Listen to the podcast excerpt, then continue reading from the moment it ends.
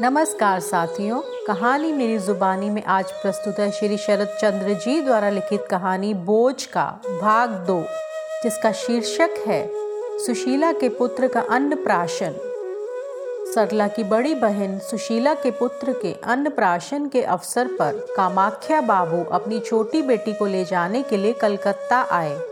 सुशीला ने जीजा के साथ अपनी जीजी के आने के लिए विशेष अनुरोध पूर्ण पत्र भी लिखा है। सुशीला ने पिछले तीन साल से दिलजानपुर ना गई सरला से मिलने की अपनी उत्सुकता भी प्रकट की है। सत्येंद्र के चलने से सहमत हो जाने पर कामाख्या बाबू आनंदित हो उठे और लड़की व दामाद के साथ खुशी खुशी रवाना हो गए। सरला की माँ भी तीन साल के बाद लड़की और दामाद से मिलकर अत्यधिक प्रसन्न हो उठी। सुशीला ने तो उन दोनों सत्येंद्र और सरला के पधारने पर उनका हार्दिक स्वागत ही नहीं किया। अपितु अत्यंत चाटुकारिता भरे वचनों से आभार प्रकट करके उन्हें प्रफुल्लित भी कर दिया। शुभ संस्कार के निपट जाने के उपरांत सत्येंद्र के जाने की इच्छा प्रकट करने पर सरला की माँ ने विशेष खुशामद और अनुरोध के साथ कुछ दिन और रुकने का आग्रह किया। सरला ने भी माँ का साथ दिया और अपने पति से रुकने को कहा। तो सत्येंद्र भी मान गया। फिर दो चार दिन बाद सत्येंद्र द्वारा जाने की अनुमति मांगे जाने पर सरला और उसकी माँ द्वारा फिर खुशामद की गई। परंतु सत्येंद्र की पढ़ाई लिखाई की हो रही हानि को देखते हुए उसे जाना ही था। परीक्षा की तिथि भी निकट आ रही थी। अतः सत्येंद्र ने जाने की ठान ली। सरला ने जाते हुए सत्येंद्र से पूछा, मुझे लिवा जाने के लिए आप कब आएँगे? जब तुम्हारा आने का मन हो बता देना।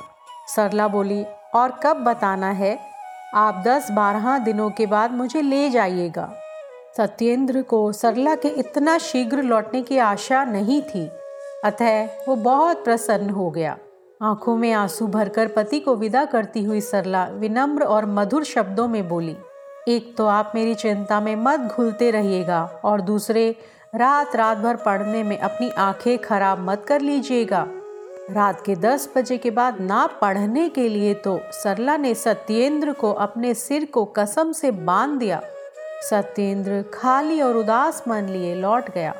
घर आने पर एक दिन सत्येंद्र एक पुस्तक पढ़ने बैठा तो मन उड़कर किसी और स्थान पर चला गया था।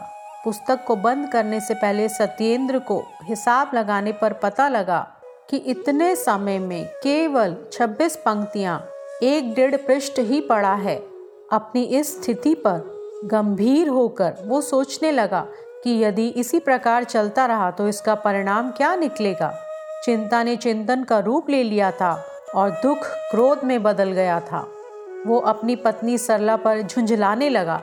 यदि सरला उसके साथ लौट आती तो पिछले पाँच दिन से उसका मन इस प्रकार बितका न रहता।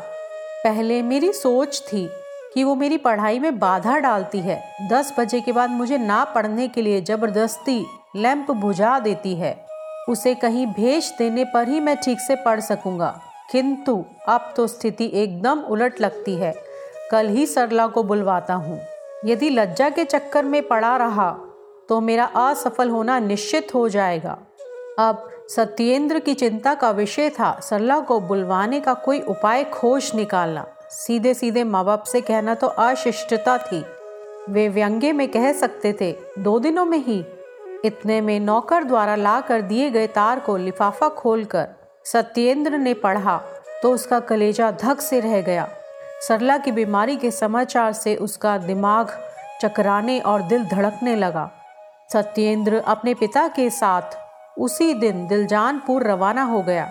घर पहुँचने और कामाख्या बाबू से भेंट होने पर हरदेव बाबू ने ऊँची आवाज़ में पूछा, बहू रानी की तबीयत कैसी है? कमरे में जाने पर हरदेव बाबू को ये स्पष्ट पता चल गया कि हैजे का प्रकोप है। सरला हड्डियों का ढांचा मात्र रह गई थी, यहाँ तक कि पहचान में ही नहीं आ रही थी। कमल की तरह खिला रहने वाला चेहरा कुम्हलाकर काला स्या पड़ गया है। और आँखें गड्ढों में धस गई है। सत्येंद्र ने थरथराती आवाज़ दी सरला क्या हुआ है तुझे? तूने ये कैसे सूरत बना रखी है? सरला ने अपने पति के चिर परिचित मधुर स्वर को सुना तो आँखें खोली। पति से मज़ाक करने के अपने सामान्य स्वभाव के कारण वो हंसती हुई बोली, क्या लेने आए हैं आप? सरला की दशा को देखकर सत्येंद्र का दिल बुझ गया। उसके लिए अपने को संभालना कठिन हो गया था। अतः वो लखने और आँसू बहाने लगा।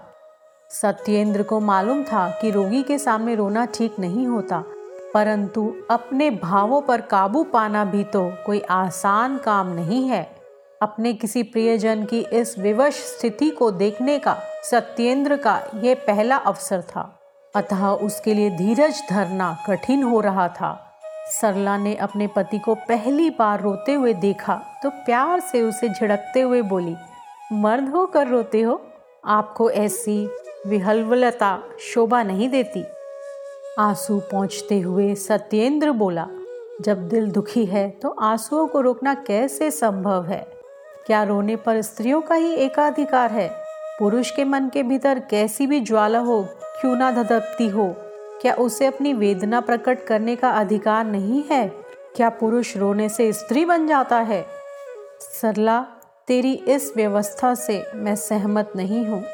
पति के हाथ को अपने हाथ में लेकर उसे दबाते हुए सरला ने पूछा, आपको पुनर्जन्म में विश्वास है या नहीं? सत्येंद्र बोला, पहले मानने ना मानने की बात छोड़ो, तुम अपनी कहो, आगे से मानूँगा। सरला के चेहरे पर मुस्कान बिखर गई। रोगी को औषधि पिलाने का समय हो जाने पर डॉक्टर बाबू के साथ कामाख्या बाबू और हरदेव महाशय ने कमरे में प्रवेश किया। डॉक्टर ने नाड़ी परीक्षण के बाद कहा, स्थिति गंभीर है, बचने की कोई आशा नहीं है। ईश्वर के चमत्कार की बात अलग है। शाम को हरदेव बाबू अपने बेटे के साथ कलकत्ता लौट आए।